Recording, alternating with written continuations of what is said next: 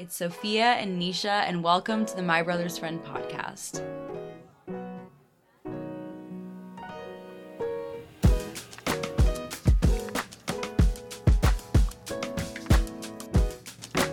You're probably wondering who the heck my brother's friend is. Don't worry, it's a metaphor. This has nothing to do with my brother's actual friend. Allow me to demonstrate. Sophia, where'd you get that really cool sweater you're wearing right now? Well, actually, my brother's friend owns a brand and he makes these really cool hoodies. Don't get it? Your brother's friend? Nisha, who showed you that song that you sent to me the other day? Oh, that song. My brother's friend actually has really good taste in music and he showed me that song. I'm sensing a pattern here.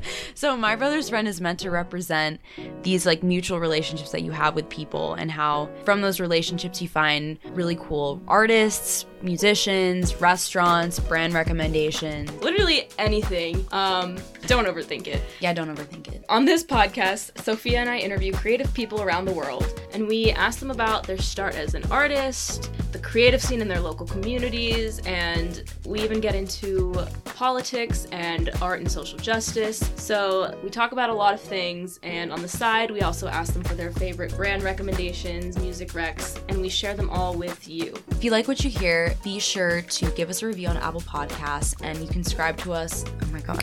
subscribe! you If can you- write me in Quilly.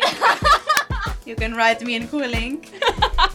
if you like what you hear, be sure to give us a review on Apple Podcasts and you can listen to our podcast on all major streaming services. Thanks for being here, and stay tuned.